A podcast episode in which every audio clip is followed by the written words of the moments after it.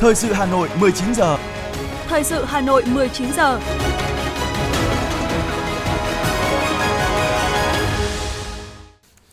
Bây giờ là chương trình thời sự của Đài Phát thanh Truyền hình Hà Nội trực tiếp trên sóng FM. Tối nay thứ năm ngày 8 tháng 9 năm 2022, chương trình có những nội dung chính sau đây. Thủ tướng Chính phủ chỉ đạo khẩn về vụ cháy quán karaoke ở Bình Dương. Hà Nội tổ chức hội thảo khoa học quốc tế 20 năm nghiên cứu bảo tồn và phát huy giá trị di sản Hoàng Thành Thăng Long, Hà Nội. 889 chỉ tiêu tuyển dụng tuyển sinh lao động cho thanh niên khuyết tật tại hội trợ việc làm cho thanh niên khuyết tật diễn ra sáng nay. Hà Nội khởi công hầm chui giải phóng Kim Đồng vào ngày 10 tháng 10 với gần 600 tỷ đồng từ nguồn ngân sách của thành phố. Phần tin thế giới có những thông tin, lãnh đạo Nga, Trung Quốc có thể sẽ hội đàm trực tiếp bên lề hội nghị thượng đỉnh của Tổ chức Hợp tác Thượng Hải vào tuần tới. Đức hoãn kế hoạch loại bỏ nhà máy điện hạt nhân. Ai Cập phát hiện ca bệnh đậu mùa khỉ đầu tiên và sau đây là nội dung chi tiết. Thưa quý vị và các bạn, chiều nay, Văn phòng Chính phủ đã có công văn truyền đạt ý kiến chỉ đạo của Thủ tướng Phạm Minh Chính liên quan tới vụ cháy cơ sở karaoke ở Bình Dương –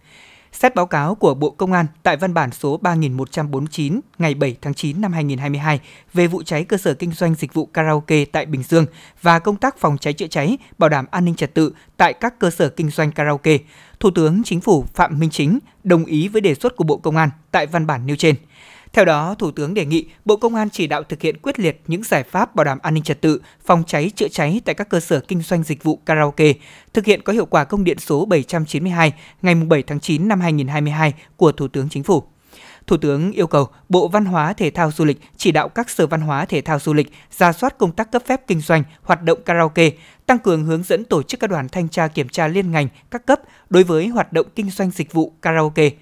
tham mưu sửa đổi bổ sung theo hướng quy định chặt chẽ hơn việc cấp phép kinh doanh dịch vụ karaoke, bổ sung quy định về thời hạn hiệu lực của giấy phép kinh doanh dịch vụ karaoke. Quá trình cấp phép phải căn cứ điều kiện về phòng cháy chữa cháy, an ninh trật tự của cơ quan chức năng có thẩm quyền, tăng mức chế tài xử phạt đối với các cơ sở kinh doanh dịch vụ karaoke vi phạm quy định của pháp luật.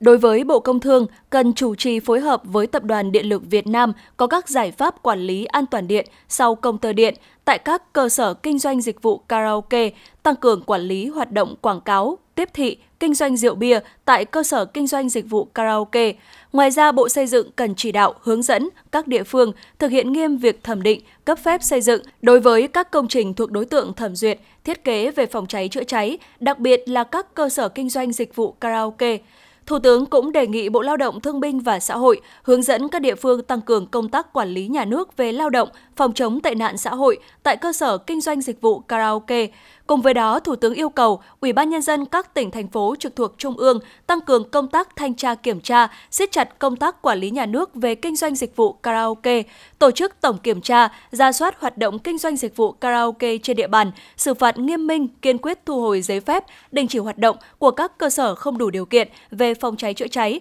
đảm bảo an ninh trật tự chỉ đạo Ủy ban Nhân dân các cấp, các cơ quan chức năng địa phương thực hiện nghiêm túc công tác quản lý nhà nước về kinh doanh dịch vụ karaoke, có chế tài xem xét xử lý trách nhiệm người đứng đầu chính quyền địa phương nếu để cơ sở kinh doanh karaoke không đủ điều kiện hoạt động không phép. Yêu cầu 100% cơ sở kinh doanh dịch vụ karaoke phải có lối thoát nạn thứ hai qua ban công, lô ra, lối trên mái, thang dây, ống tụt, chủ động trang bị các phương tiện, thiết bị chữa cháy, có phương án xử lý tình huống cháy nổ, thoát nạn an toàn tăng cường việc tuyên truyền, giám sát để hoạt động kinh doanh dịch vụ karaoke trở thành hoạt động giải trí lành mạnh. Thưa quý vị, vào khoảng 14 giờ 30 phút chiều nay, lực lượng cảnh sát phòng cháy chữa cháy và cứu nạn cứu hộ Công an tỉnh Bắc Ninh phối hợp với Công an phường Kinh Bắc, Công an thành phố Bắc Ninh, lực lượng dân quân tự vệ thực hiện công tác chữa cháy tại quán bar có tên là Khâu Long Ghi, số 74, đường Hồ Ngọc Lân, thành phố Bắc Ninh.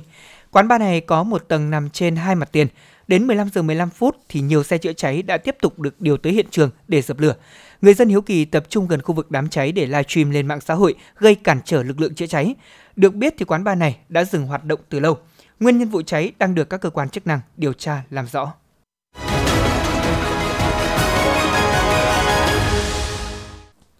Thông báo kết luận của Bộ Chính trị Thưa quý vị và các bạn, thay mặt Bộ Chính trị, đồng chí Võ Văn Thưởng, Ủy viên Bộ Chính trị, Thường trực Ban Bí thư vừa ký ban hành thông báo kết luận của Bộ Chính trị về chủ trương bố trí công tác đối với cán bộ thuộc diện Bộ Chính trị, Ban Bí thư quản lý sau khi bị kỷ luật xem xét đề nghị của Ban Tổ chức Trung ương về chủ trương phân công bố trí công tác đối với cán bộ thuộc diện Bộ Chính trị, Ban Bí thư quản lý sau khi bị kỷ luật. Bộ Chính trị kết luận như sau. 1 việc bố trí công tác đối với cán bộ diện Bộ Chính trị, Ban Bí thư quản lý sau khi bị kỷ luật nhằm thực hiện nghiêm kỷ luật kỷ cương của Đảng và quy định của Bộ Chính trị về việc miễn nhiệm, từ chức đối với cán bộ, kịp thời thay thế những cán bộ bị kỷ luật, năng lực hạn chế, uy tín giảm sút mà không chờ hết nhiệm kỳ, hết thời hạn bổ nhiệm thực hiện phương châm có vào, có ra, có lên, có xuống trong công tác cán bộ, đồng thời tạo điều kiện cho cán bộ bị kỷ luật có cơ hội sửa chữa, khắc phục khuyết điểm, tiếp tục phấn đấu tu dưỡng rèn luyện, góp phần tăng cường công tác xây dựng chỉnh đốn Đảng, củng cố niềm tin của cán bộ đảng viên và nhân dân đối với Đảng và chế độ. 2. Khuyến khích cán bộ bị kỷ luật, cảnh cáo hoặc khiển trách mà năng lực hạn chế, uy tín giảm sút, tự nguyện xin từ chức. Nếu không tự nguyện xin từ chức thì cấp có thẩm quyền xem xét miễn nhiệm theo quy định. 3 việc bố trí cán bộ sau khi từ chức miễn nhiệm thực hiện theo quy định của Đảng, pháp luật của nhà nước và theo định hướng như sau. Cán bộ tự nguyện xin nghỉ hưu trước tuổi hoặc xin nghỉ công tác thì cấp có thẩm quyền xem xét theo nguyện vọng. Cán bộ có nguyện vọng tiếp tục công tác thì cấp có thẩm quyền xem xét bố trí như sau. Trường hợp thời gian công tác còn dưới 5 năm, cán bộ là ủy viên Trung ương Đảng thì Bộ Chính trị xem xét bố trí công tác phù hợp với từng trường hợp cụ thể. Cán bộ ở cơ quan trung ương và địa phương thì cấp có thẩm quyền xem xét, bố trí làm công tác chuyên môn, không làm công tác lãnh đạo, quản lý, được giữ nguyên ngạch công chức đã được bổ nhiệm. Với trường hợp thời gian công tác còn từ 5 năm trở lên, cán bộ sau khi bị kỷ luật tự nguyện xin từ chức thì được cấp có thẩm quyền căn cứ tình hình thực tế tại cơ quan đơn vị địa phương xem xét từng trường hợp cụ thể để bố trí công tác theo hướng giảm một cấp so với chức vụ khi bị kỷ luật. Sau 24 tháng công tác ở vị trí mới, nếu khắc phục tốt những sai phạm khuyết điểm, được đánh giá hoàn thành xuất sắc nhiệm vụ, bảo đảm tiêu chuẩn, điều kiện thì được cấp có thẩm quyền xem xét quy hoạch, bổ nhiệm, giới thiệu ứng cử lại chức danh đã đảm nhiệm hoặc tương đương. Bộ Chính trị giao Ban Tổ chức Trung ương hướng dẫn, chủ trì, phối hợp với Ủy ban Kiểm tra Trung ương và các cấp ủy, tổ chức đảng, cơ quan đơn vị liên quan thực hiện thông báo kết luận này, bảo đảm đồng bộ thống nhất, tham mưu trình cấp có thẩm quyền xem xét, bố trí cán bộ thuộc diện Bộ Chính trị, Ban Bí thư quản lý sau khi bị kỷ luật. Thưa quý vị và các bạn, từ ngày mùng 6 đến ngày mùng 8 tháng 9 năm 2022 tại thủ đô Hà Nội, Ủy ban Kiểm tra Trung ương đã họp kỳ họp thứ 19. Đồng chí Trần Cẩm Tú, Ủy viên Bộ Chính trị, Bí thư Trung ương Đảng, chủ nhiệm Ủy ban Kiểm tra Trung ương, chủ trì kỳ họp.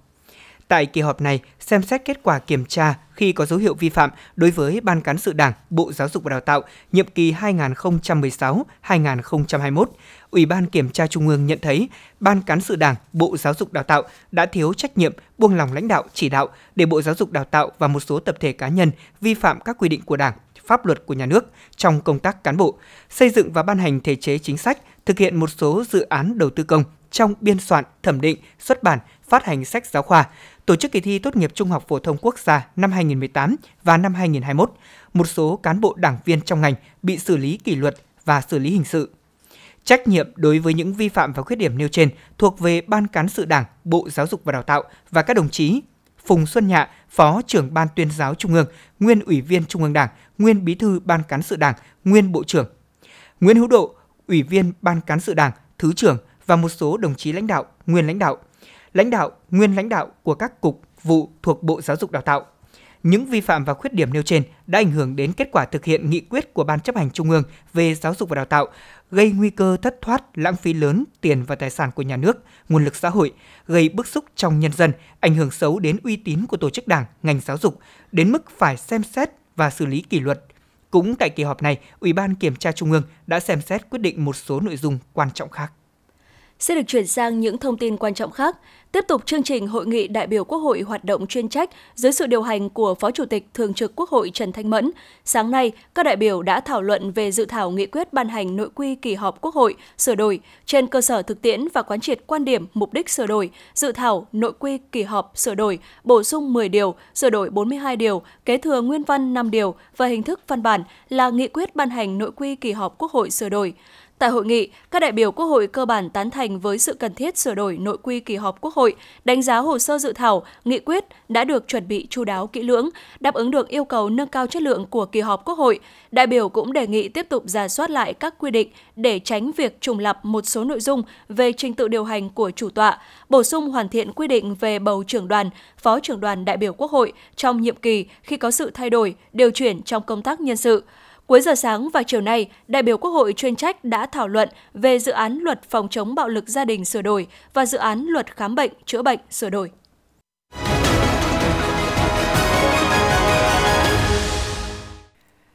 Thưa quý vị và các bạn, sáng nay tại khu di tích Hoàng Thành Thăng Long Hà Nội, Hội thảo khoa học quốc tế 20 năm nghiên cứu bảo tồn và phát huy giá trị di sản Hoàng Thành Thăng Long Hà Nội đã chính thức khai mạc. Tham dự hội thảo có các đồng chí, Ủy viên Bộ Chính trị, Bí thư Thành ủy, Trường đoàn đại biểu Quốc hội thành phố Hà Nội Đinh Tiến Dũng, Ủy viên Trung ương Đảng, Phó Bí thư Thành ủy, Chủ tịch Ủy ban dân thành phố Trần Sĩ Thanh, Ủy viên Trung ương Đảng, Phó Bí thư Thường trực Thành ủy Hà Nội Nguyễn Thị Tuyến, Phó Bí thư Thành ủy Nguyễn Văn Phong, Phó Chủ tịch Ủy ban dân thành phố Hà Nội Trử Xuân Dũng cùng gần 200 nhà khoa học quốc tế và Việt Nam tham dự. Phản ánh của phóng viên Như Hoa. Hội thảo do Ủy ban nhân dân thành phố Hà Nội phối hợp Văn phòng UNESCO Hà Nội và Hội Khoa học Lịch sử Việt Nam tổ chức trong 2 ngày, mùng 8 và mùng 9 tháng 9. Đây là hoạt động thiết thực kỷ niệm 50 năm Công ước Bảo vệ Di sản Văn hóa và Thiên nhiên Thế giới, Công ước 1972, 20 năm nghiên cứu bảo tồn phát huy giá trị di sản Hoàng thành Thăng Long 2002-2022. Phát biểu chào mừng hội thảo, đồng chí Trần Sĩ Thanh, Chủ tịch Ủy ban nhân dân thành phố, Ủy viên Trung ương Đảng nhấn mạnh ý nghĩa và giá trị to lớn của Hoàng thành Thăng Long đối với Đảng bộ và chính quyền nhân dân thủ đô. Hội thảo sẽ là cơ sở khoa học để thành phố Hà Nội xây dựng phương án khôi phục và tái hiện các kiến trúc cung điện trong thời gian tới. Thành phố đã thành lập ban chỉ đạo triển khai dự án bảo tồn, tôn tạo và phát huy giá trị khu di sản Hoàng Thành Long và khu di tích Cổ Loa chỉ đạo thực hiện nghiêm những cam kết của chính phủ Việt Nam đối với khuyến nghị của ICOMOS về di sản, tiếp tục công tác nghiên cứu lịch sử, khảo cổ, bảo tồn và giới thiệu, quảng bá nhằm phát huy giá trị của di sản. Để Hoàng Thành Thăng Long mãi là niềm tự hào của đất nước và con người Việt Nam. Để góp phần nhận thức sâu sắc hơn, toàn diện hơn về những giá trị căn bản của di sản thế giới, Hoàng Thành Thăng Long Hà Nội, nhất là trên các phương diện kiến trúc, cảnh quan, sự giao thoa về văn hóa, bảo tồn và phát huy các giá trị. Tại hội thảo khoa học quốc tế hôm nay, tôi đề nghị và mong muốn các nhà các chuyên gia, các nhà khoa học, các nhà quản lý quan tâm tham góp nhiều ý tưởng tâm huyết, sáng tạo, đưa ra các giải pháp khả thi để giữ gìn và phát huy giá trị của di sản. Những kết quả của hội thảo sẽ là cơ sở khoa học để thành phố Hà Nội xây dựng phương án khôi phục và tái hiện Ờ, các di sản kiến trúc cung điện trong thời gian tới, đặc biệt là các giải pháp ứng dụng công nghệ dưới dạng di sản số. Chúng ta tin tưởng rằng với sự góp mặt của các chuyên gia, các nhà khoa học trong và ngoài nước, hội thảo khoa học quốc tế hôm nay sẽ thành công tốt đẹp. Với ý nghĩa đó, tôi xin phép tuyên bố khai mạc hội thảo khoa học quốc tế 20 năm nghiên cứu, bảo tồn và phát huy giá trị di sản Hoàng Thành Thăng Long Hà Nội.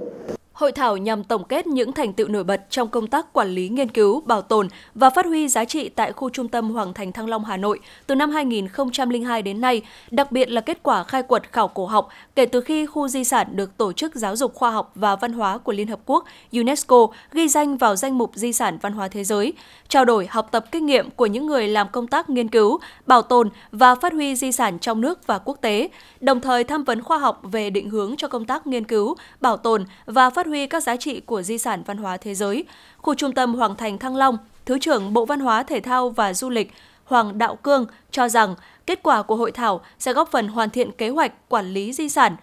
làm tiền đề cho công tác quản lý bền vững di sản vì sự phát triển của di sản thế giới, khu trung tâm Hoàng Thành Thăng Long Hà Nội. Hội thảo quốc tế 20 năm nghiên cứu, bảo tồn và phát huy giá trị di sản Hoàng Thành Thăng Long Hà Nội sẽ là cơ hội tốt nhất để chúng ta góp thêm tiếng nói kinh nghiệm trí tuệ cho công tác quản lý bảo tồn di sản có tầm quan trọng không chỉ của Việt Nam mà còn của cộng đồng quốc tế. Đặc biệt, hội thảo này càng có ý nghĩa hơn khi nó được diễn ra trong bối cảnh UNESCO đang tổ chức các hoạt động hướng tới lễ kỷ niệm 50 năm Công ước Bảo vệ Di sản Văn hóa và Thiên nhiên Thế giới. Đóng góp tại hội thảo, Phó giáo sư tiến sĩ Tống Trung Tín, Hội khảo cổ học Việt Nam nêu, từ năm 2011 đến nay, Trung tâm Bảo tồn Di sản Thăng Long Hà Nội phối hợp với Viện Khảo cổ học tiến hành khai quật nghiên cứu tại khu vực trung tâm của khu di sản với tổng diện tích là 8.440 m2. Những cuộc khai quật đã thu được kết quả to lớn trong việc tìm hiểu các giá trị của di sản thế giới khu trung tâm Hoàng Thành Thăng Long, đồng thời thu được nhiều tư liệu mới mang tính xác thực cao, góp phần nghiên cứu khôi phục chính điện Kính Thiên, Bàn sâu về công tác nghiên cứu phục dựng chính điện Kính Thiên thời Lê tại khu di sản Hoàng Thành Thăng Long, tiến sĩ Nguyễn Văn Sơn, Hội Sử học Hà Nội cho rằng chính điện Kính Thiên là kiến trúc trung tâm của Cấm Thành Thăng Long, nơi đặt ngự tọa của Hoàng đế, biểu trưng cao nhất của quyền lực quốc gia Đại Việt thời Lê. Nghiên cứu hoàn trả không gian Điện Kính Thiên là công việc hết sức cấp thiết, có ý nghĩa và giá trị lịch sử văn hóa sâu sắc, không chỉ đối với Thăng Long Hà Nội mà còn với cả nước – chia sẻ kinh nghiệm về phục dựng lại các công trình kiến trúc đã bị phá hủy, chỉ còn lại dấu tích, giáo sư Ueno Kunikazu, Đại học Nữ Nara, Nhật Bản, giới thiệu một số công trình kiến trúc tiêu biểu thế kỷ 13-14 được phục dựng thành công tại Nhật Bản. Ngày mai, ngày 9 tháng 9, hội thảo sẽ tiếp tục thảo luận, làm rõ những thành tựu nổi bật trong công tác quản lý nghiên cứu bảo tồn và phát huy giá trị khu di sản, đặc biệt là kết quả khai quật khảo cổ học 10 năm gần đây tại khu vực chính điện Kính Thiên, qua đó tìm ra hướng đi tích cực để công tác này đạt hiệu quả cao nhất, làm tiền đề cho công tác quản lý bền vững di sản vì sự phát triển của các khu di sản văn hóa thế giới. Tiếp tục là phần tin. Chiều nay, Phó Chủ tịch Ủy ban Mặt trận Tổ quốc thành phố Đàm Văn Huân chủ trì tọa đàm giải pháp nâng cao chất lượng hoạt động của Ban giám sát đầu tư của cộng đồng. Từ kết quả hơn 3.600 công trình và dự án được giám sát đầu tư của cộng đồng trong 8 tháng đầu năm nay, thế nhưng chỉ phát hiện 126 vụ vi phạm, các ý kiến cho rằng việc đảm bảo sự lãnh đạo chỉ đạo của cấp ủy, tạo điều kiện của chính quyền và triển khai của mặt trận là một trong những giải pháp quan trọng để nâng cao hiệu quả hoạt động của ban giám sát đầu tư của cộng đồng. Bên cạnh đó phải dựa vào dân để huy động sự tự nguyện tham gia của những người có trình độ chuyên môn. Đồng thời đề nghị mặt trận cần tăng cường tập huấn và cập nhật kiến thức về pháp luật, bồi dưỡng chuyên môn nghiệp vụ và tăng kinh phí hỗ trợ cho ban giám sát đầu tư của cộng đồng. Đặc biệt, nhiều ý kiến đề nghị chủ đầu tư phải tuân thủ quy định thời hạn cung cấp hồ sơ kỹ thuật công trình cho ban giám sát chậm nhất là 45 ngày trước khi thực hiện, điều kiện quan trọng để hoạt động giám sát thực sự hỗ trợ đảm bảo tiến độ chất lượng tốt nhất cho công trình, dự án, hạn chế những sai phạm, nhũng nhiễu và thất thoát trong xây dựng. Từ ngày 15 đến ngày 19 tháng 9, triển lãm quốc tế Việt Biêu Hà Nội với chủ đề Bất động sản, trang trí ngoại thất, xây dựng và vật liệu xây dựng sẽ được tổ chức tại Cung triển lãm Kiến trúc Quy hoạch và Xây dựng Quốc gia quận Nam Từ Liêm. Triển lãm quy tụ hơn 200 đơn vị với gần 1.500 gian hàng giới thiệu sản phẩm mới, công nghệ tiên tiến trong lĩnh vực vật liệu xây dựng, trang trí nội ngoại thất, như gạch ốp lát, sơn chống cháy, cửa nhôm, cửa nhựa thang máy, thiết bị bể bơi, hệ thống xây dựng, năng lượng mặt trời, khóa điện tử, khóa thông minh, máy móc công nghiệp, đèn chiếu sáng, thiết bị điện. Trong khuôn khổ triển lãm, còn diễn ra các hội thảo giao lưu để các doanh nghiệp trao đổi kinh nghiệm, chuyển giao công nghệ, hợp tác đầu tư. Việt Biêu Hà Nội là hoạt động thường xuyên và cụ thể nhằm hỗ trợ thực hiện các chủ trương chính sách của nhà nước về xây dựng và bất động sản, xúc tiến thương mại, chuyển giao công nghệ, tăng cường hội nhập kinh tế quốc tế để doanh nghiệp có những định hướng hoạt động tốt trong tình hình mới. Thực hiện kế hoạch của Ủy ban dân thành phố Hà Nội, lực lượng chức năng các quận huyện thị xã đã kiểm tra công tác đảm bảo an toàn thực phẩm trong dịp Tết Trung thu của các xã phường thị trấn và kiểm tra an toàn thực phẩm tại các cơ sở sản xuất kinh doanh các mặt hàng bánh trung thu, nguyên liệu sản xuất bánh trung thu cùng các sản phẩm khác để phục vụ Tết Trung thu. Tính đến ngày 5 tháng 9, toàn thành phố đã có tổng số là 666 đoàn thanh tra kiểm tra, trong đó tuyến thành phố có 19 đoàn, 647 đoàn tuyến quận huyện. Kết quả đã có 3.848 cơ sở được thanh tra kiểm tra, qua đó có 80 cơ sở đã bị phạt với tổng số tiền hơn 458 triệu đồng, đình chỉ một cơ sở. Thưa quý vị, điểm nổi bật nhất trong mùa trung thu năm nay là người tiêu dùng Hà Nội nói riêng và cả nước nói chung ưa chuộng đồ chơi truyền thống hơn đồ chơi nước ngoài, khẳng định bản sắc văn hóa người Việt. Tuy nhiên, tại nhiều cửa hàng bán đồ chơi vẫn xuất hiện nhiều đồ chơi nước ngoài không rõ nguồn gốc xuất xứ. Trước thực tế này, để ngăn chặn hàng lậu hàng giả, bảo vệ các doanh nghiệp trong nước trước và trong dịp Tết Trung thu, Cục Quản lý thị trường Hà Nội đã chỉ đạo toàn bộ lực lượng tăng cường kiểm tra, xử lý vi phạm đối với tổ chức cá nhân kinh doanh mặt hàng đồ chơi trẻ em, đồ chơi thông minh, tích hợp nhiều chức năng, đồ chơi trẻ em độc hại, kích động bạo lực nhập lậu. Được biết trong tháng 8 vừa qua, Ban chỉ đạo chống buôn lậu, gian lận thương mại và hàng giả thành phố Hà Nội đã thu giữ hàng nghìn đồ chơi trẻ em không có nhãn hàng không rõ nguồn gốc xuất xứ. Mong rằng các cơ quan chức năng tiếp tục kiểm tra, xử lý nghiêm vi phạm, góp phần đẩy lùi nạn kinh doanh đồ chơi nhập lậu, gây hại cho người tiêu dùng, đồng thời giúp đồ chơi trong nước khẳng định chỗ đứng, nâng cao hơn chất lượng, thương hiệu hàng Việt Nam trên thị trường. Thưa quý vị và các bạn, sau 2 năm chịu ảnh hưởng nặng nề của đại dịch COVID-19, nền kinh tế Việt Nam trong 7 tháng của đầu năm nay đã phục hồi tích cực, hoạt động FDI và xuất khẩu tiếp tục khởi sắc.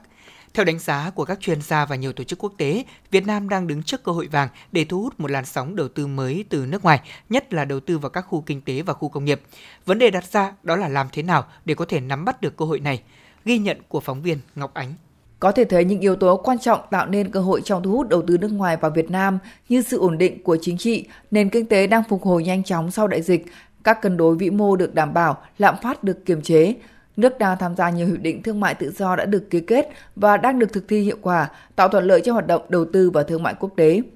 Những năm gần đây, hàng loạt dự án hạ tầng lớn được đầu tư xây dựng, nhất là hệ thống đường bộ cao tốc, sự tham gia đầu tư phát triển kết cấu hạ tầng của các doanh nghiệp đầu ngành, điều kiện hạ tầng trong phát triển công nghiệp cho cả ba miền đã và đang được cải thiện rõ rệt. Một yếu tố quan trọng khác là Việt Nam đã xác định rõ quan điểm định hướng vào mục tiêu thu hút đầu tư nước ngoài đến năm 2030.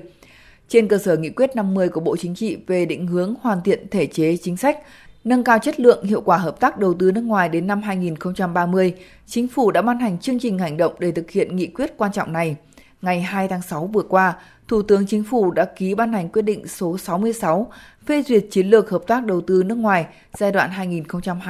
2021-2030. Tiến sĩ Nguyễn Anh Tuấn, Tổng biên tập tạp chí Nhà đầu tư cho biết. Tại quyết định 667, Thủ tướng cũng đã nêu ra những cái nhận định rất là cơ bản để nhằm à, có những cái định hướng điều chỉnh một cách cơ bản đối với cả cái việc thu hút và sử dụng nguồn vốn đầu tư nước ngoài. Đó là gì? Đó là tái định vị dòng vốn đầu tư, ưu tiên liên kết chuỗi sản xuất, chuỗi giá trị trong toàn cầu, tăng cường thu hút đầu tư xanh, đầu tư công nghệ cao, công nghiệp phụ trợ, đổi mới sáng tạo, đặc biệt là tạo sự gắn kết và tương hỗ lẫn nhau giữa khu vực đầu tư nước ngoài và khu vực đầu tư trong nước, đảm bảo cái tinh thần như là Thủ tướng Phạm Minh Chính tại rất nhiều diễn đàn cũng đã nêu, đó là lợi ích hài hòa, rủi ro chia sẻ. Ngày 28 tháng 5 vừa qua, Chính phủ đã ban hành Nghị định số 35-2022 về quản lý khu kinh tế, khu công nghiệp – Nghị định này đã quy định cụ thể về xây dựng, phát triển hệ thống khu công nghiệp, khu kinh tế, chính sách phát triển và quản lý nhà nước đối với khu công nghiệp, khu kinh tế, quy định cụ thể về phát triển các mô hình khu kinh tế, khu công nghiệp, khu công nghiệp đô thị, dịch vụ, khu công nghiệp sinh thái. Cơ hội để tạo một làn sóng đầu tư mới là rất lớn. Ông Trần Quốc Trung, Phó vụ trưởng vụ quản lý khu kinh tế, Bộ Kế hoạch và Đầu tư cho rằng ô nhiễm môi trường cũng như là các cái vấn đề bảo vệ người lao động cũng như là các cái vấn đề về nhà ở Ờ, cho người lao động thì hiện tại khi mà phát triển các khu nghiệp thì vẫn còn gặp rất là nhiều khó khăn. Từ cái nghị định 82 thì chúng tôi đã đưa ra cái mô hình mới đó là khu nghiệp sinh thái. Mặc dù có nhiều thuận lợi, tuy nhiên để biến cơ hội thành hiện thực đòi hỏi các bộ ngành địa phương cần xúc tiến đầu tư có trọng điểm, thu hút các dự án công nghệ mới, công nghệ cao, thân thiện môi trường, phù hợp với yêu cầu phát triển kinh tế xã hội của đất nước trong giai đoạn mới, đồng thời phải khắc phục các rào cản để khơi thông làn sóng đầu tư đó bà Nguyễn Thị Bích Ngọc, Thứ trưởng Bộ Kế hoạch và Đầu tư nhấn mạnh. Chương trình phục hồi kinh tế đến năm 2023 hướng tới bốn cái mục tiêu. Thứ nhất, đó là bắt kịp và tận dụng à, cái cơ hội từ cái xu hướng phục hồi nhanh của các cái nền kinh tế lớn trên thế giới. Thứ hai, đó là thúc đẩy cải cách cơ cấu và nâng cao hiệu lực, hiệu quả, sức cạnh tranh nội tại của nền kinh tế để chống chịu trước những cái cú sốc từ bên ngoài. Thứ ba đó là góp phần ổn định kinh tế vĩ mô và thực hiện ba cái đột phá chiến lược và cái kế hoạch phát triển kinh tế xã hội 5 năm 2021-2025. Cuối cùng đó là hỗ trợ việc làm, dịch chuyển cơ cấu lao động và nâng cao thu nhập bền vững cho người lao động, phát huy sức mạnh của doanh nghiệp để làm thế nào vượt qua cái khó khăn, thách thức ở giai đoạn hiện nay. Theo phản ánh của các nhà đầu tư, hiện nay nhiều thủ tục hành chính còn dườm già, trồng chéo, Thời gian thực hiện quá dài tăng thêm chi phí và thời gian làm giảm hiệu quả dự án đầu tư. Việc giải phóng mặt bằng các khu công nghiệp mới thành lập còn nhiều vướng mắc, kéo dài. Một rào cản khác là vấn đề thiếu hụt nguồn cung lao động chất lượng cao cho các khu công nghiệp, vấn đề nhà ở phúc lợi xã hội cho công nhân làm việc trong các khu công nghiệp, khu kinh tế. Nhiều nhà đầu tư cũng kiến nghị các bộ ngành chính quyền địa phương cần có sự hỗ trợ kịp thời hơn nữa trong việc giải quyết các vấn đề liên quan đến triển khai các dự án doanh nghiệp đầu tư kết cấu hạ tầng tạo thuận lợi hơn trong quá trình đầu tư vào các khu kinh tế, khu công nghiệp của nước ta.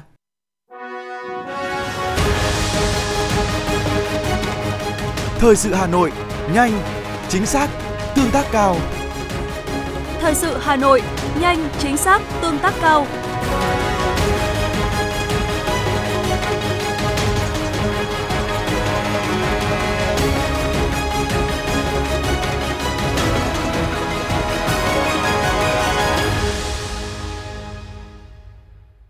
Thưa quý vị và các bạn, đại dịch COVID-19 bùng phát đã khiến cho nguồn nhân lực bị gián đoạn, đứt gãy cung cầu lao động. Trong khi đó, nhu cầu tuyển dụng lao động qua đào tạo của doanh nghiệp đang rất lớn. Đây là cơ hội để các cơ sở giáo dục nghề nghiệp đưa học sinh, sinh viên, nhất là các sinh viên năm cuối, đến doanh nghiệp thực tập và hỗ trợ sản xuất nhằm sớm phục hồi thị trường lao động. Phản ánh của phóng viên Thanh Duyên. Theo khảo sát của Bộ Lao động Thương binh và Xã hội, trong năm 2022, cả nước thiếu khoảng 700.000 lao động. Nguyên nhân là do nhiều lao động trở về quê sau đợt dịch COVID-19. Trong các phiên giao dịch việc làm tại Hà Nội cho thấy, nhu cầu tìm lao động của các doanh nghiệp là rất lớn. Ông Nguyễn Ngọc Hùng, trưởng phòng kinh doanh công ty xuất nhập khẩu thiết bị mỏ Hàn Việt cho biết. Nguồn cung đối với nhu cầu sử dụng thì có thể là à, do ảnh hưởng của cái dịch bệnh ấy, thì cái người lao động việc dịch chuyển thì cũng khá là là, là nhiều. À, cho nên là cái việc tuyển dụng cái lượng ứng viên cũng, cũng chưa nhiều lắm thì hy vọng là trong thời gian tới thì sẽ có nhiều hơn cái các nhân viên để đáp ứng nhu cầu tuyển dụng của bên chúng tôi.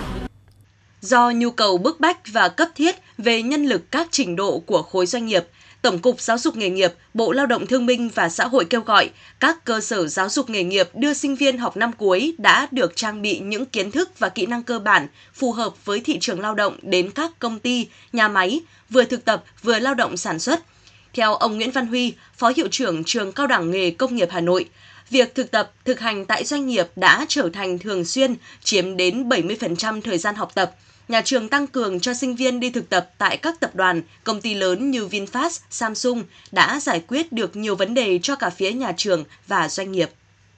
Đối với học sinh sinh viên trường chúng tôi học tập trải nghiệm tại doanh nghiệp thì được à, doanh nghiệp hỗ trợ cho nguồn kinh phí là từ 3 triệu rưỡi đến 7 triệu tùy theo từng cái doanh nghiệp và tùy theo từng cái ngành nghề cụ thể. À, ngoài ra thì các em được hỗ trợ cho nhà ở bữa ăn ca.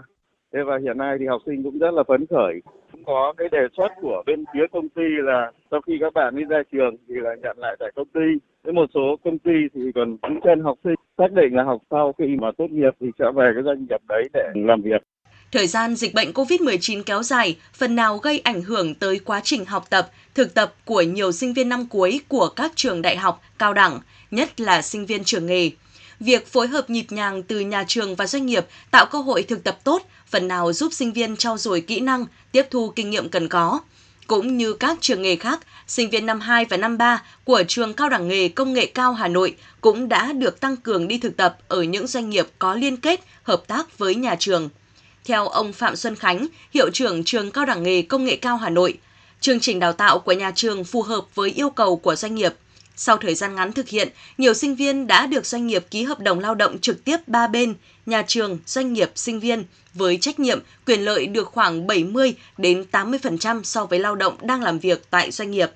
Ngoài ra, để đáp ứng nhu cầu nhân lực của các doanh nghiệp, nhà trường có kế hoạch tuyển sinh các khóa học ngắn hạn, nâng cao tay nghề cho lao động. Hiện nay là nhiều người lao động là qua thời gian đại dịch thì họ có nhu cầu tiếp tục học tập, đào tạo, bồi dưỡng để nâng cao trình độ cũng như là chuyển đổi ngành nghề. Cho nên là cái nhu cầu rất lớn nên là đặc biệt là trong số đấy còn có cả bộ đội xuất ngũ. Thì, thì nhà trường đã có cái kế hoạch là tăng quy mô tuyển sinh cho nhiều đối tượng và tổ chức nhiều cái loại hình đào tạo để là trước mắt cố gắng đáp ứng tốt nhất cái nhu cầu sử dụng lao động của các doanh nghiệp. Trường thì nhà trường cũng mong muốn là cái công tác tuyên truyền về đào tạo nghề, tạo đặc biệt là đào tạo gắn với doanh nghiệp để mà tăng cái quy mô tuyển sinh cho các trường trong hệ thống giáo dục nghề nghiệp là một cái việc rất là quan trọng.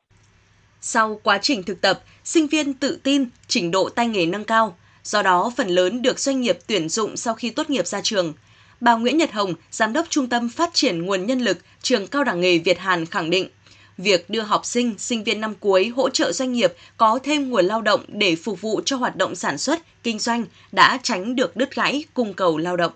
Khi mình làm chương trình đó, sinh viên rất là phấn khởi, có nghĩa là khi mình chưa ra trường đã có doanh nghiệp nhận rồi. Cái thời gian thực tập lại được tính cho là thử việc mà lại vẫn ăn phun lương và lại có việc làm, các bạn phấn khởi và cũng là động viên các các khóa sau là các bạn tham gia những cái chương trình đấy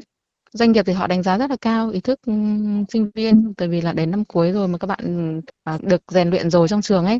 thì vào là làm việc có rất hiệu quả hầu như là họ không phải đào tạo lại mà nhà trường hầu như là ra bao nhiêu thì doanh nghiệp sẽ lấy hết phần đấy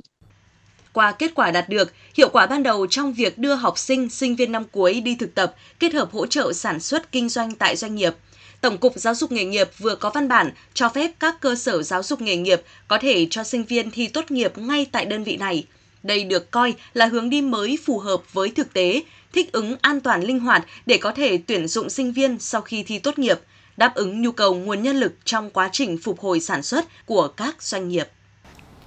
Tiếp tục là phần tin.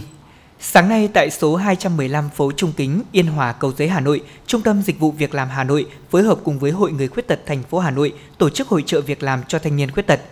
Đã có 41 doanh nghiệp tham gia hội trợ việc làm với tổng số 1.107 chỉ tiêu, trong đó có 25 doanh nghiệp tuyển dụng, tuyển lao động là người khuyết tật với 889 chỉ tiêu. Những lĩnh vực ngành nghề của các doanh nghiệp đăng ký tham gia phiên giao dịch việc làm cũng rất đa dạng, gồm may mặc, bán hàng, chăm sóc khách hàng, công nhân điện tử, đóng gói bao bì. Trong khuôn khổ của hội trợ, các thanh niên khuyết tật được tư vấn hướng nghiệp việc làm phù hợp, được tham gia hội thảo về chính sách việc làm cho người khuyết tật, tập huấn các kỹ năng liên quan đến vấn đề việc làm và tọa đàm chia sẻ những vấn đề về hỗ trợ việc làm cho người lao động là người khuyết tật. Trong hai ngày hôm nay và ngày mai, tại huyện Thạch Thất, Hội Liên hiệp Phụ nữ thành phố Hà Nội tổ chức hội nghị tập huấn giảng viên nguồn về kỹ năng tham gia đại diện bảo vệ quyền và lợi ích hợp pháp chính đáng của phụ nữ và trẻ em cho các cán bộ hội 30 quận huyện thị xã. Thông qua lớp tập huấn, giúp cán bộ hội viên phụ nữ hiểu rõ hơn về nắm được những kiến thức, kỹ năng cơ bản hỗ trợ phụ nữ và trẻ em là nạn nhân của bạo lực, quy trình phối hợp xử lý các vụ việc bạo lực, đồng thời thấy rõ được vai trò quan trọng của mình trong công tác phòng chống bạo lực gia đình đình, bạo lực trên cơ sở giới và bảo đảm an toàn cho phụ nữ và trẻ em. Thưa quý vị, hôm nay Thành đoàn Hội Sinh viên Việt Nam thành phố Hà Nội phối hợp cùng với Trường Đại học Công nghiệp Hà Nội tổ chức Ngày hội Sinh viên năm tốt cấp thành phố lần thứ ba với sự tham gia của hơn 2.000 hội viên và sinh viên đến từ hơn 60 cơ sở đoàn hội trực thuộc Hội Sinh viên Việt Nam thành phố Hà Nội. Tại ngày hội đã diễn ra các hoạt động hấp dẫn và sôi nổi như Hội khỏe sinh viên thủ đô, diễn đàn sinh viên khởi nghiệp và hội nhập quốc tế, giao lưu sinh viên quốc tế với chủ đề xây dựng Hà Nội thành phố tương lai, diễn đàn hướng dẫn phương pháp luận nghiên cứu cơ bản trong sinh viên. Ngoài ra còn có các hoạt động khác như các hoạt động tình nguyện vì cuộc sống cộng đồng, hiến máu nhân đạo, diễn đàn hướng dẫn sinh viên nghiên cứu khoa học. 23 triệu học sinh trên cả nước đã bước vào năm học mới 2022-2023. Năm học được xác định là năm trọng tâm triển khai nhiệm vụ đổi mới giáo dục ở bậc phổ thông. Theo lộ trình đổi mới, chương trình giáo dục phổ thông 2018 sẽ bắt đầu triển khai đối với các khối lớp 3, 7 và 10. Đặc biệt với các em học sinh lớp 10, các em không phải học 17 môn bắt buộc như hiện nay. Thay vào đó chỉ học 8 môn và hoạt động giáo dục bắt buộc, trong đó có môn lịch sử. Bên cạnh đó, học sinh chọn 4 môn học trong 9 môn lựa chọn. Bộ Giáo dục và Đào tạo cho biết đã có các chỉ đạo hướng dẫn cụ thể để địa phương, nhà trường triển khai việc lựa chọn môn học, chuẩn bị cơ sở vật chất, đội ngũ giáo viên, nhất là đối với những môn học nghệ thuật lần đầu tiên được đưa vào tổ chức dạy và học. Cùng với việc đổi mới chương trình thì thiếu đội ngũ giáo viên, cơ sở vật chất cũng là những thách thức đang đặt ra cho ngành giáo dục trong năm học này. Trước tình hình dịch bệnh COVID-19 diễn ra phức tạp, vẫn ghi nhận số ca mắc và sự xuất hiện của nhiều biến chủng của virus SARS-CoV-2. Sáng nay thì Bộ Y tế đưa ra thông điệp về phòng chống dịch bệnh COVID-19 trong tình hình mới với một số biện pháp như sau. Khẩu trang, khuyến khích đeo khẩu trang khi đến nơi công cộng, trong đó bắt buộc đeo khẩu trang đối với người có biểu hiện bệnh viêm đường hô hấp cấp, người mắc hoặc nghi ngờ mắc COVID-19, các đối tượng trừ trẻ em dưới 5 tuổi khi đến nơi công cộng thuộc khu vực được công bố cấp độ dịch thuộc mức độ 3, mức độ 4 Khử khuẩn, thường xuyên rửa tay bằng xà phòng và nước sạch hoặc là dung dịch sát khuẩn tay nhanh, vệ sinh cá nhân sạch sẽ, vệ sinh môi trường, nơi ở, nơi làm việc, học tập. Vaccine Thực hiện việc tiêm phòng vaccine COVID-19 đầy đủ, đúng lịch theo đúng hướng dẫn của Bộ Y tế. Ngoài ra, theo Bộ Y tế, vẫn cần tiếp tục thực hiện các biện pháp về thuốc, cộng điều trị, cộng công nghệ, cộng ý thức của người dân và các biện pháp khác theo hướng dẫn của cơ quan y tế, cơ quan có thẩm quyền tại trung ương, địa phương. Cụ thể là sử dụng thuốc theo đúng hướng dẫn của cơ quan y tế, tuân thủ các hướng dẫn về chẩn đoán điều trị COVID-19 và khám bệnh khi có các dấu hiệu bất thường sau khi mắc COVID-19. Ngoài ra, sử dụng các ứng dụng công nghệ theo đúng hướng dẫn của cơ quan chức năng nhằm kiểm soát tốt tình hình dịch bệnh. Thực hiện chỉ đạo tại văn bản số 468 ngày 7 tháng 9 năm 2022 của Văn phòng Thường trực Ban Chỉ đạo Quốc gia về phòng chống thiên tai về việc chủ động ứng phó với mưa lớn, lốc xét, ngập lụt, lũ quét, sạt lở đất – theo tin từ Trung tâm Dự báo Khí tượng Thủy văn Quốc gia, dự báo khu vực Hà Nội từ đêm ngày 7 tháng 9 đến ngày 9 tháng 9 có mưa vừa, mưa to và rông, có nơi mưa rất to với lượng mưa phổ biến từ 60 đến 120 mm, có nơi trên 120 mm. Để chủ động ứng phó, giảm thiểu thiệt hại do mưa lớn, lốc xét ngập lụt, là quét và sạt lở đất có thể xảy ra. Ban chỉ huy phòng chống thiên tai và tìm kiếm cứu nạn thành phố đề nghị Ban chỉ huy phòng chống thiên tai và tìm kiếm cứu nạn các quận huyện, thị xã triển khai thực hiện một số nội dung sau. một Theo dõi chặt chẽ các bản tin cảnh báo, dự báo diễn biến thời tiết, thông báo hướng dẫn kịp thời, thường xuyên cho các cấp chính quyền, nhân dân chủ động phòng tránh và giảm thiểu thiệt hại, chủ động triển khai các biện pháp đảm bảo an toàn trong quá trình tổ chức Tết Trung thu tại các địa phương. 2. Kiểm tra, giả soát, và triển khai phương án hộ đê, bảo vệ trọng điểm đê điều sung yếu, phương án phòng chống lũ lụt cho vùng hạ du hồ đập, nhất là công tác chuẩn bị và triển khai trên thực tế theo phương châm 4 tại chỗ. 3. Tổ chức kiểm tra giả soát các khu dân cư ven sông, suối, đê điều, hồ đập, khu vực thấp trũng có nguy cơ cao xảy ra ngập lụt, lũ quét và sạt lở đất, chủ động khơi thông dòng chảy và tua vớt rác tại những miệng thu hố ga để đảm bảo tiêu thoát nước nhanh chóng, kịp thời, sẵn sàng triển khai các phương án về phòng chống ngập úng tại khu vực đô thị vùng trũng thấp.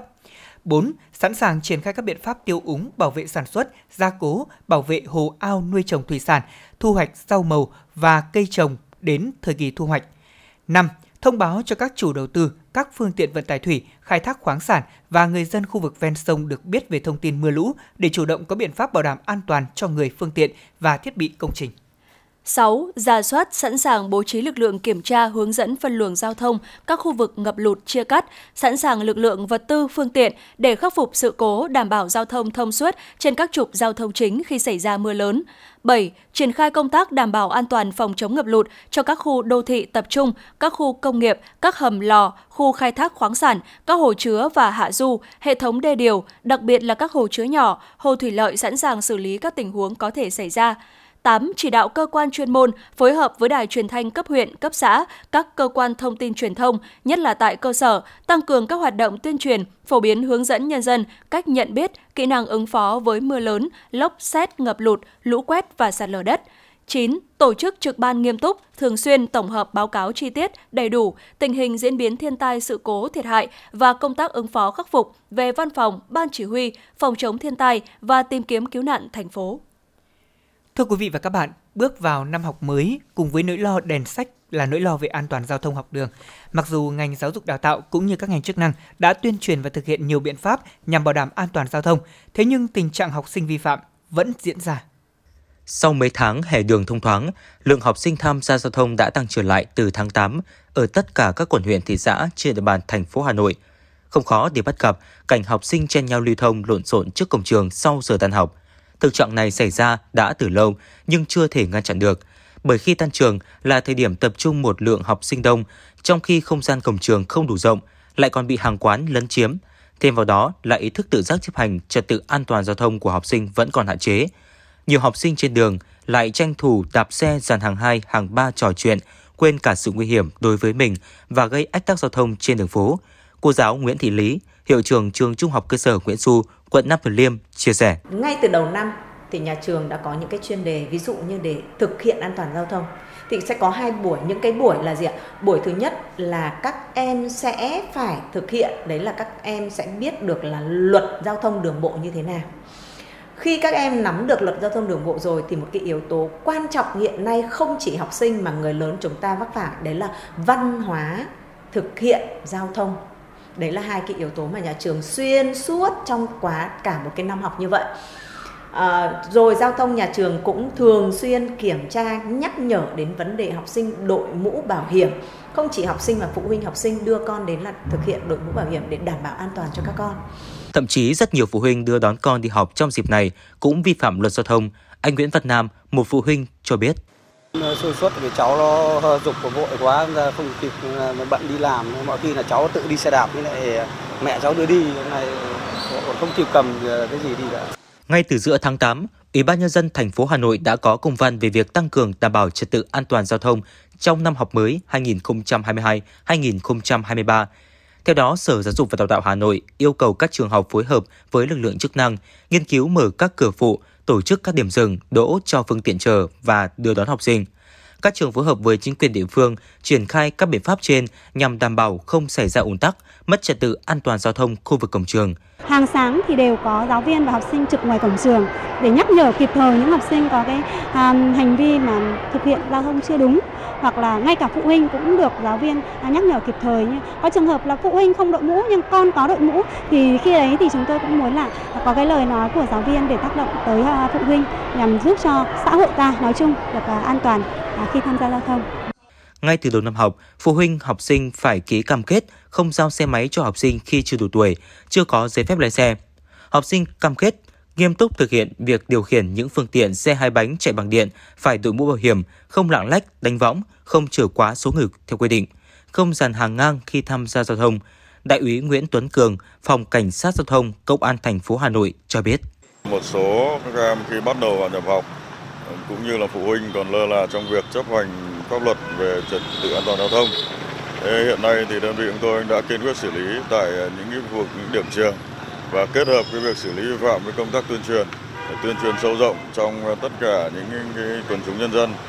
là chấp hành tốt về pháp luật về trật tự an toàn giao thông và đồng thời là việc khi mà đưa con em đến trường thì yêu cầu các em chấp hành tốt cái quy định này. Bên cạnh đó, Sở Giáo dục và Đào tạo Hà Nội yêu cầu các trường kiên trì tuyên truyền liên tục về an toàn giao thông để đạt hiệu quả cao về giáo dục ý thức,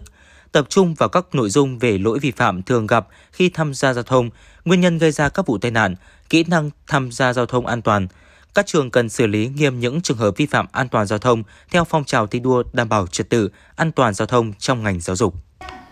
Chuyển sang những thông tin về giao thông đô thị. Vào ngày 10 tháng 10 tới, thành phố Hà Nội sẽ khởi công xây dựng hầm chui nút giao giải phóng Kim Đồng với đường vành đai 2, 5 với gần 600 tỷ đồng từ nguồn ngân sách thành phố. Công trình giao thông này quy mô 4 làn xe, tổng chiều dài hầm và đường dẫn khoảng 890 m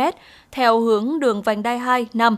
đường gom dọc hai bên hầm phía phố Định Công không giao cắt với đường Giải Phóng, bố trí nhánh vòng quay đầu trên đỉnh hầm, đường gom dọc hai bên hầm phía Kim Đồng giao cắt với đường Giải Phóng, bố trí nhánh rẽ vòng quay đầu trên đỉnh hầm. Các tuyến đường gom dọc hai bên hầm, các nhánh rẽ phải tổ chức hai làn xe. Dự án có tổng giá trị dự toán phê duyệt là hơn 597 tỷ đồng từ nguồn ngân sách thành phố Hà Nội, thời gian thực hiện dự án 2022-2025.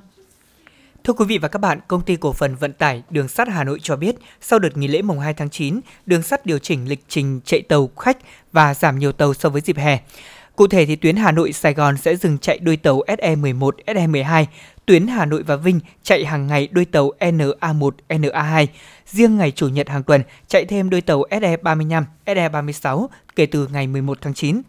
Tuyến Hà Nội Lào Cai chạy tàu SP3 tại Hà Nội các ngày thứ hai, thứ năm, thứ sáu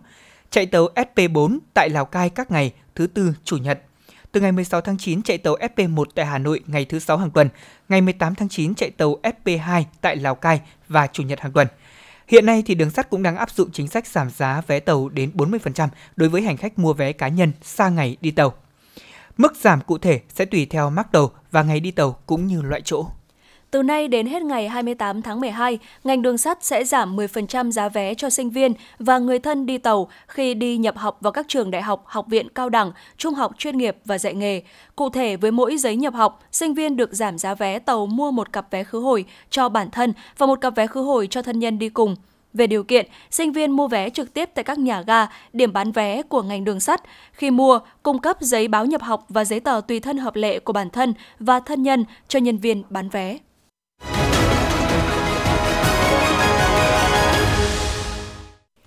Xin được chuyển sang phần tin quốc tế.